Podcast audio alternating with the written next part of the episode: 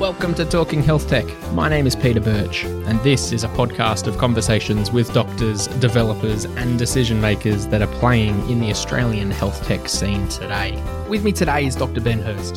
He's the CEO and founder of HotDoc, Australia's most trusted patient engagement platform using cloud based technology to improve patient and doctor communication. Ben started as a Geelong intern, then a Warrnambool emergency resident, then a Port Phillip prison psychiatrist, and then a New York novelist before he settled down in the very calm world of being an entrepreneur in the health tech space. So, Ben, thanks so much for coming in. Thanks for the introduction. I'm not so sure how calm being an entrepreneur is, but I'll, I'll it's take the, it. It's the least calm of things that you could be ever doing. I But, agree. um, you're from Melbourne. No Melbourne weather joke. Moving on. But that Yeah, might be coming. Yeah, yeah. I, I, I've done like eight of them. That's enough of them. Um, but I think by doing that, I've now made another one. So that's number It's nine. nine. Nice. Yeah, sick. Um, hey, thanks for coming in. Pleasure. Cool, be here. cool. Hey, look, I, I'm excited to have this chat because because um, a lot of people know know know what Hot Doc is, um, and and and uh, not just people who work in the the the medical software space, but also patients too. That is true. We have now 3 million patient users who have registered. So if you uh, meet one in eight people on the street, Yeah. they might know Hot Doc and maybe even have it on their phone. Wow, that's insane. Mm. Um, look, look for, for those for those that the two and three people who who who, who don't, I guess. Um, uh, what? How do you describe the business? What is it? What what, what does Hot Doc do? So when we founded it uh, seven years ago, we were exclusively an online bookings company. And while that is a great solution and helps patients access uh, doctors more easily, we found that it was quite a commoditizable service, and we kind of needed to build it out. Um, for it to be something that the medical centers went from, oh, that's like an itty bitty solution kind of value to, hey, this is a business critical platform. So, what we have today is more of a patient engagement platform. Um, and that's mapped according to the whole patient journey, not just when they make a booking, but it might be when the practice recalls them for a follow up preventative health appointment. It might be when they make a booking, it might be getting reminded for it. It might be checking into the waiting room. It might be engaging with content during that process, and it might be providing feedback to the medical service. Um, so that's kind of how we've evolved our, our whole solution. I, I could have my dates wrong, but if I think back to when I first knew of Hot Doc being the appointment booking platform, maybe maybe five or six years ago, maybe maybe more, um, eh, there was it, it it it started to pick up pretty pretty quick. I mean, there was you guys, and there was there was other um, competitors as well. So in that in that space of online appointment bookings, it, it really started to grow, and it became, um, from my experience anyway, for a GP practice, um, it felt like at some point a, GP practice almost uh, it went from being a nice thing to have, having online bookings, to it's just something that you do need to have. Mm. Um, so, and to me, I thought that was a really kind of good demonstration of how technology can, you know, evolve with needs for, for clinicians, or, or you know, it can be adopted by by clinicians. But there's so much other tech that, that hasn't been adopted within health and there's there's there's you know vendors that come out with all different types of, of, of offerings that um, uh, are either being slowly adopted or, or just not adopted so so why is it that, that online appointments resonated so much with GPs and patients do you think I think it's all to do with trust. Um, the the challenge of this industry is cracking it. If you can crack it, you can have a customer for life. But if let's say you're a startup, you have barely any customers, and you're knocking on doctors' doors, and you're saying, "Hey, use us. We can help you provide, let's just say, results to to patients." Um, suddenly, they're going to be asking questions like, "How can I trust you to help me securely communicate a very critical piece of information to the patient in a timely way and how do i know that software is going to work and what you're probably going to find is your business isn't going to go too well what we did was we explored solutions where we didn't need to establish that degree of trust off the bat. Online bookings is basically asking the practice for the trust of synchronizing their appointment book and showing them online which is definitely asking something, but it's not asking for them to uh, to kind of give us access to more sensitive information. Mm. And and so I think what we found is we needed to really understand the early adoption um, cycle with with the customer base, and it made a lot of sense to focus on the front office efficiency piece Mm, mm. um, before you know being able to to do things which also help doctors and patients communicate. So with a, I mean, there's like, it, it, I think there was at least five or six competitors I could think of at one stage for you guys, probably many more, um, that did online bookings, and there was you know. Uh, practice management systems that do their own online bookings, and ever, everyone was was doing an online booking kind of thing. And even on a website, you can create yourself. You can do an online thing. So how is it though? that- it- it- yes, you can kind of um, build people's trust. But how, how is it that you guys broke through and, and demonstrated that and, and um, kind of made that happen and, and become what I what I think is now the market leader in that space? Uh, two answers to that. The first thing we did was we were very careful about segmenting the market. Um, we realized that we were a little bit later to the game than others. Um, we were very strong in the technology piece, but not so strong in the marketing piece. Mm. And we also made it was it was also pretty clear to us that if we built some kind of what if like directory off the bat, then we were going to struggle to maintain philosophical alignment with the practices. Practices aren't interested in going up against local medical centers and vying for new patients, but they are interested in providing a great, easy, accessible service to their patients and building loyalty and getting more repeat visits. Um, so I think the fact that we just we we put a stake in the ground and we said this is what we're about. Um, we're very focused on continuity of care, and yes, we can help medical centers gain new patients, but more through an educational piece. This is how to harness um, digital marketing the best way. This is how you can do SEO, et cetera, et cetera. Mm. Um, and so I think I think we were successful there because um, I think by being aligned to our customers, we've been able to just do the right thing all the time. Our customers, we don't get a clip for new patients, so we don't have any incentive to kind of take a patient here and put it over there. Mm, mm. Um, so I think that was that was number one. We kind of we, we said that's who we are, and then the then there's the the piece around we we sized up the market and we realized pretty quickly that there were sort of enterprise clinics or enterprise um, businesses. Mm. Then there were more the grassroots family medical centers, and we saw that we had a really good product market fit for the higher end of town. Um, you know, the the Fullertons, the Healiuses of the world, um, and that was because our practice centric approach, where we were much more a piece of technology to assist them rather than a new destination for patients to go to, Hmm. where we didn't worry about building our brand at the expense of them. Um, we saw that we really had a, a, good product market fit, and also because we'd invested in the customizability and the sort of the um, the ability for practices to to make sure that patients would book with the right doctor for the right amount of time. Um, it was really kind of aligned with their their workflows. Um, it was a really good way to, to to get that top end of town and then start to focus on some of the grassroots clinics by differentiating our services through things like smart recalls and hmm. reminders and check-in, etc. I've heard a lot of people say some good things about the smart recall thing. By the way, as an aside, That's just me complimenting you. I'm I'm happy to hear that. Yeah, it's So, it was. everyone I speak to about HotDoc now. Yeah. It's all about like the recalls bit rather than the I don't know. I'm not surprised. It's sort of what we were known for. And we, like, another answer to your previous question is online bookings. We found it really like we knew in our heart of hearts that we'd built a superior piece of technology to our competitors, but it was a really hard message to communicate to practice managers. Words like customization and robust, seamless integrations.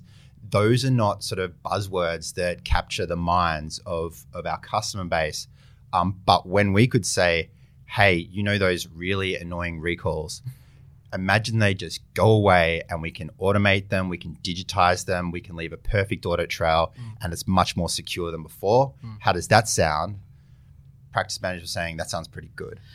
So, so then, if I if I then use that to then look more broadly at the health kind of space, where you know, uh, how do we replicate good an example of good technology or a good rollout example of a good rollout of technology in healthcare to to other areas. Like i mean the, the we've talked for so long about fax machines or like how shit secure messaging is and and, and all that kind of stuff but it's still there um, and it's probably going to be there for a while. Like, like Mm. depends on who you ask. So um, how do we how do we um, make change in healthcare to see some progress at some greater pace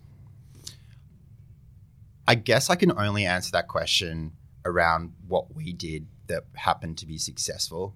And I think what that was is trying to dis- trying to solve discrete problems. Um, we're quite interested in the secure messaging space, not because we want to help GPs and specialists communicate securely between one another with everything that they need to do, but maybe we are interested in helping GPs book online. Um, and so that's like that's a small piece that we're trying to solve for. We're not trying to like get rid of the fax machine in one foul blow, but we're looking at here's here's an opportunity where there's a pain point that we've mapped out. We know that sometimes GPs have to call around. They might spend 20, 30 minutes on the phone trying to find the right specialist who has the right subspecialty, who's going to be available to see a patient within, say, the next two weeks. And that can be a really painstaking job.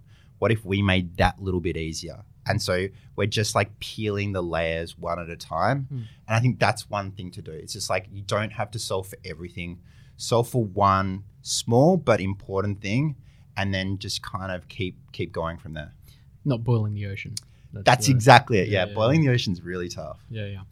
So, um, so just moving on from that, then. So you guys did a decent cap raise um, at the end of last year, and, and you've and you've stood out um, uh, as as through through um, you know in the last say six to twelve months as the a shining star in the space that you're in. Um, uh, what what is it that that investors have, have really liked about um, HotDoc and, and what you do? Is it is it the um, is it that that patient trust piece and the, the trust and the, the trust that you're building with your, your customers? Um, is it the the super clever tech? What is it that that investors really like about you guys? I think it's different for our first big raise, which was our Series A, and the one that you mentioned, which is our Series B. The first, the first raise um, with AirTree, I think Daniel just thought that Tom and I were really smart, and we managed to land one of the biggest fish in IPN, and we had this early amount of traction, and he just he kind of sized the two of us up and just saw saw this potential. Um, but mostly he was he was backing um, backing the team. Um, whereas I think with the Series B, it was more around um, the fact that we'd consistently done more with less. We had um, we'd we'd been more effective relative to our peers in the space, pound for pound. Um, and I think that's a really important thing for investors in getting returns. They want to see that you know, it's one thing to put fifty million dollars into a company, and they're you know five years later making, let's say, ten million dollars. It's another when they've invested less than the amount of money that that, that company is making a year. So I think I think that was really important. I like this is me probably just it might be wishful thinking, but I know that our investors are really nice people and they're they're also philanthropic in their own right. I think they also invested in us because they saw alignment of values. They saw that we weren't just out to build this, you know, big company, have this hugely successful exit, buy McMansions with boats um, moored outside. We were we were here to make an impact, and we had a company promise. And we had very um, very well laid out values, and I think um, perhaps Daniel and Arian and and um, I think they saw a bit of themselves in those values as well. Mm-hmm. Do those values come from you as a being a clinical, being a doctor as well, or is that Yeah. Um, it's. I mean, I didn't invent them. The the values that that we that we have um, and, and our company promise is very much based on the Hippocratic Oath. great? Um, and so it's kind of like it, it became pretty clear, especially when I saw some of the stuff that can happen in this space, um, especially when I was obsessed by the Theranos story. Um, that if ambitious, charismatic, and uh, let's just say, let's just say entrepreneurs that have a flexible moral, moral compass, if they don't have values, if those values aren't inscribed somewhere, then some pretty bad shit can happen. Mm. Um, and I think any doctor who does have a strong moral compass, when they do stand up, when they do pledge allegiance to the modern version of the Hippocratic Oath, it is like deeply meaningful. Um, and it's something that you, you you think about every time you see a patient. So so that was really important for me to to sort of I guess maybe help the company who like I'm the only doctor in the company, but help help the employees who don't have healthcare backgrounds understand a little bit about why these sorts of values are important, why we picked the ones that we did, um, and and also just like you know take a step back and realize that we're in a space which can really impact people on a deeply personal level, Mm. and we need to we need to be really accountable to that. Um, so yeah, it's probably I'd say like getting back to your question before, like why have we had some of the success we have? Like I think the values piece has also been Yeah. a big thing. Yeah, and so and so just on those um uh, the, the clinical outcomes and the, the, the dealing with people and, and stuff. I mean, you've you've you've like you said, you've got a big chunk of the GP market now, so there's you'd probably have some some pretty good insights um, from from maybe how doctors operate or, or patient preferences. Is there anything that you can share that you've learned? Maybe things that that you expected or not expected based on um, you know what, what you've been able to um, to do with HotDoc in terms of um, interesting insights you might have gleaned from, from all that. There's a there's a bunch. Um, I'm trying to think of some of the the weird ones that are unexpected. I like the weird Um, ones. Yeah, yeah, yeah. so there's a huge gender divide um, with how people see the doctor. Um, while um, we have not an equal, but a not completely unequal number of males and females that, that sign up and, and register the service, Yeah. um, over 80% of the actual appointments are made by women, Right. um, which is pretty crazy. yeah. Um, we have people who are aged over 100 who use HotDoc, Really? which I'm pretty Wait, can they about. can they lie about that and uh, like can it be false or or, or, So they can, but one of the one of the important ways that we match a patient with the patient in the database is through their date of birth. yeah So if they've lied, they've lied twice. twice yeah, Yeah. of course so it's pretty have to be pretty legit Yeah, I'm I'm like I'm there's got to be some legit 100 year olds on Yeah, our yeah, side. yeah. Um so that that that's pretty cool. Um it's a there's this really interesting uh pattern when you look at the the analytics of our traffic of our appointment traffic. Um Monday mornings it like it spikes. Mm. And then Tuesday it's a little bit less, then Wednesday there's quite a drop. Thursday and Friday flatten out a bit. Saturday goes right down and then Sunday comes back up and then Monday is back on top again. Yeah. And it is like if you look week after week after week, this this like this shape, it just it repeats. And the only time it's different is if there's a public holiday, Mm. which in Melbourne it happens to be a lot of the time. But for at least we just know, had a lot of them didn't yeah, we yeah, yeah, yeah. So about forty for forty weeks of the year, it's it's it's quite interesting Yeah. um, how that looks.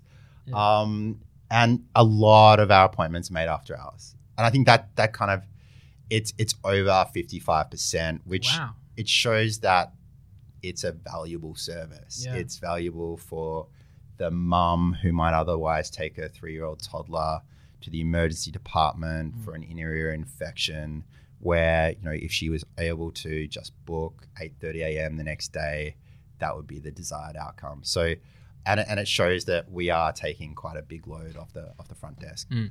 um, so yeah those are some of the wacky ones that come to mind yeah right see it's my job at home to book the appointments because I think because my wife can't like use a phone properly really she only listens to these podcasts sometimes so I wonder if she listens this far she'll tell me about it later. Well, we could we could always Yeah, bleep it out. But um, hey, so so uh, with with Hot Doc, it's it uses so it connects with the practice management system at the um, at the clinic at the GP clinic, Mhm. um, and and it, and it uses some pretty clever technology as from what I can tell from the outside in terms of you know being able to connect and doing things via the internet and or via the cloud, I guess. But practice management systems aren't cloud based, so um, you know, just thinking from a from a tech perspective, um, I, I, was when I first kind of learned about how you guys operate, um, and it's uh, in terms of because I, I, I assumed that you know because with practice management systems, not many of them are cloud based. Although there's you know the, the, the typical guys, the medical directors, the best practices, the, everyone actually is coming out with their own cloud versions, and there's there's other guys that have been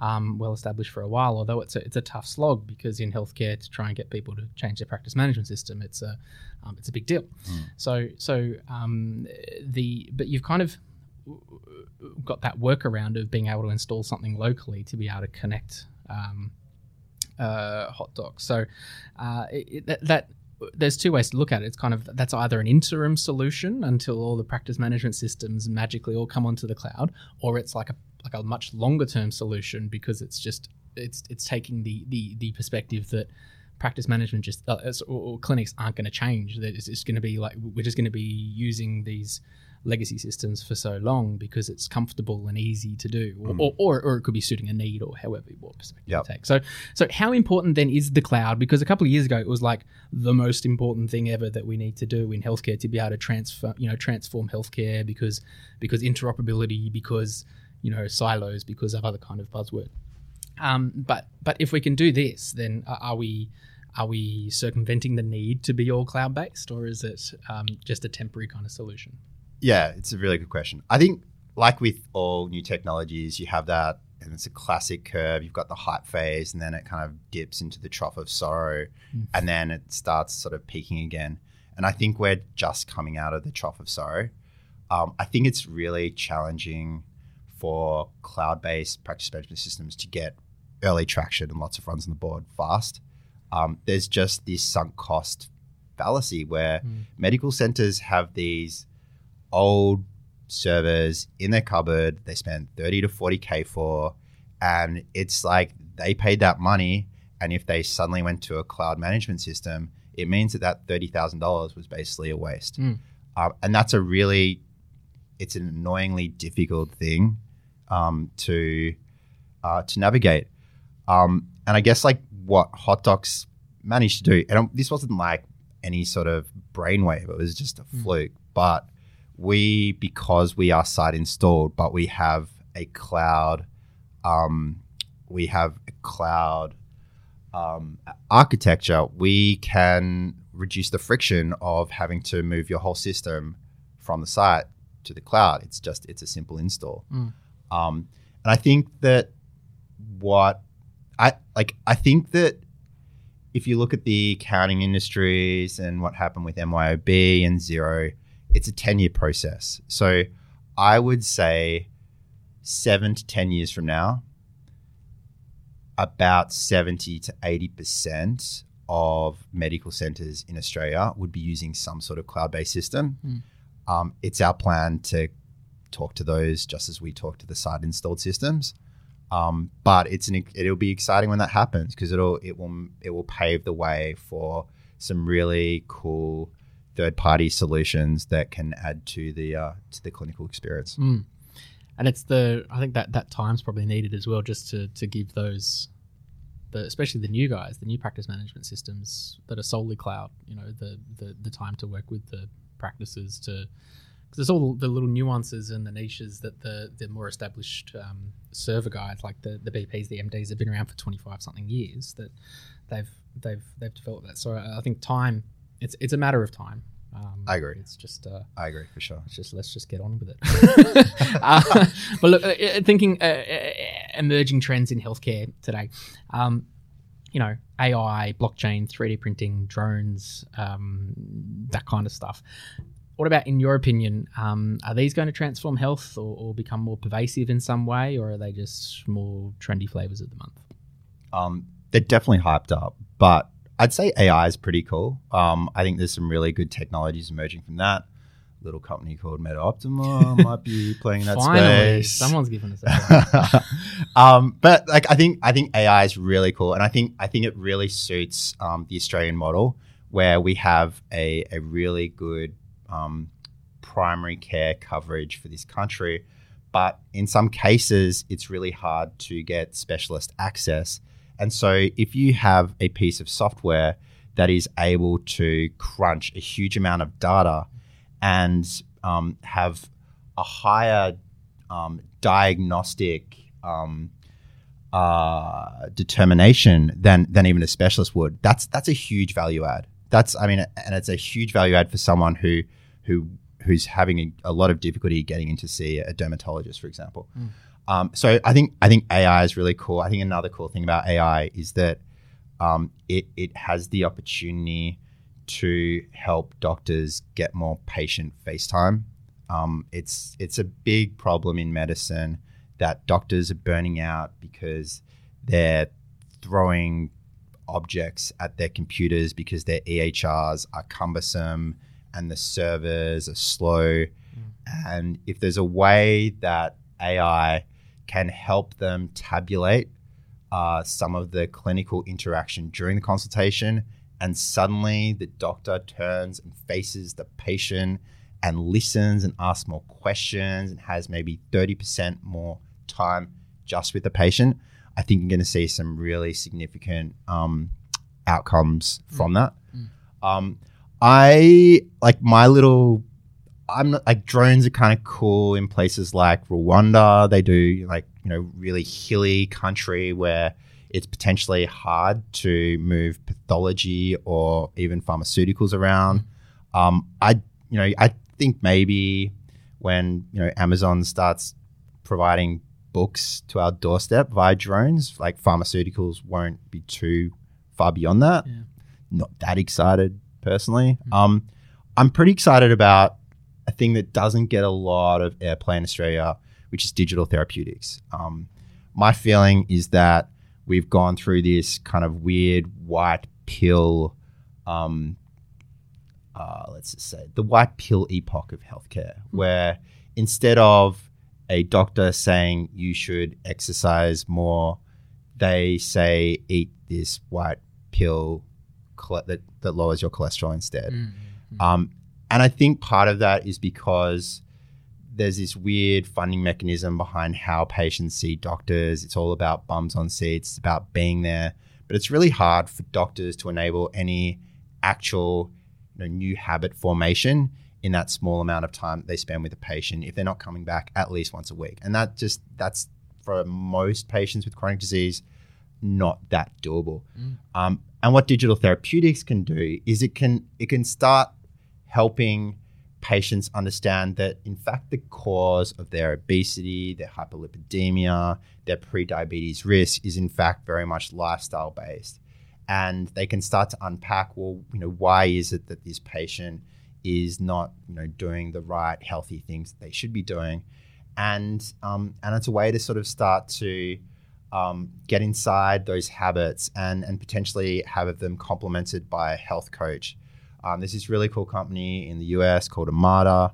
Um, they've done a bunch of studies now, um, and they've I forget I forget the study that it's exactly based on, but it, it showed that one-on-one health coaching was one of the most impactful um, ways to improve um, pre-diabetic outcomes and they basically tried to automate that. So they developed this sort of, I think it's it's a four chapter um, therapeutic process where patients learn healthy eating habits. Um, they learn how to you know, start exercising more. Um, they get uh, digital scales, um, and they also get a health coach, and that's shown to be more effective than pretty much anything. Um, is a health coach like an allied like provider, or is it a doctor, or what, what's the? Yeah, there's no like. I, I mean, I don't think. Let's say in Australia, I don't think there's some special accreditation body. There's no like college of health coaching, yeah. but effectively, it's someone who probably has a strong background in psychology, so can understand uh, habit formation and um, and what are you know some specific triggers for maladaptive habits. Hmm. Um, and you know it's, it's kind of like a I guess a you know like you get a coach to go to the gym. Mm. Um, mm. You get a coach to help you just navigate a, a healthier way to, to live. Um, uh, my so you know I think that in ten years' time we're not going to have so many pathologists, we're not going to have so many radiologists. I think we're going to have a lot more health coaches. And when you say just back to digital therapeutics, what what what what does that look like? Like what what actually is is that? Um, It's basically a way to improve outcomes through digital technology. So I kind of like I see it, you know, instead of the white pill that you know you you swallow and then you get some sort of physiological benefit from that. Mm. Um, a digital therapeutic is something which you engage with mentally, and it helps you either develop better habits, um, better habits, you know, behavioral habits like exercising, or better thinking habits. Um, Right. There's some really cool e-health modules which have been shown to be very effective, um, especially for anxiety, um, which has been known to be you know quite refractory um, to non-addictive substances. Um, so there's yeah, it's got it's got a lot of benefit for any um, health uh, or behavioral health related conditions and mental health conditions. yeah, right. Okay, interesting. Um, so so lastly, Ben, when we talk about improving the healthcare of all Australians and and the role that technology plays in that, um, I guess in addition to or separate to what what we've just talked about, like what what do you see as important, like now, and how, how is how is it going to be successful in in, in bringing together a, a more healthy Australia using technology? That's a big one. Um, just just quickly, yeah, yeah, yeah. Just like in, in 20 seconds or less. Um, tweet it. yeah, I think. Okay, let me let me let me digest it for one second. yeah, yeah, yeah. Um, I think that I'm gonna just say trust. Hmm. Um, I think I think you know post the Cambridge Analytica scandal, it's really made it difficult for certain technology players, especially in more sensitive areas like healthcare, um, to gain traction. I think patients and consumers are justifiably concerned um, around questions about what happens with their data. Um, so I think I think what that means is uh, companies in this space they, they need to have values they need to have really easily digestible privacy policy statements um, and they need to really build trust gradually with both patients and their you know customer base that might be medical centers um, i think that uh, like i'll answer this for HotDoc so we think that there are two really important determinants of patient outcomes um, one is good communication, and the other is um, having strong relationships with your practitioners. Hmm. So if, if we can sort of emphasize the importance of that relationship, if we can if we can provide more face time because we're sort of automating some of the manual stuff away, then that's probably going to have a good patient outcome. Um, if we can help a doctor communicate with a patient when they're outside the medical center, um, because there's still a patient there, then that they're probably going to have a good outcome. So I think I think sometimes focusing on you know focusing on one or two things um, again is is a good way to to make things successful. Um, but it's a it's a big can of worms. That question it's a, it's a tough one. Yeah, yeah, cool. No, but it's a, it's a good way to round it out, I think. Thanks so much for coming in, Ben, and um, enjoy your Melbourne weather. Thanks a lot, Peter. Appreciate it. Thanks for listening to Talking Health Tech. My name is Peter Birch. Go do some stuff on our socials and website, share it with some people, and give us a nice review and a five star rating because it all helps to spread the word and get people talking. Until next time, I'm out of here.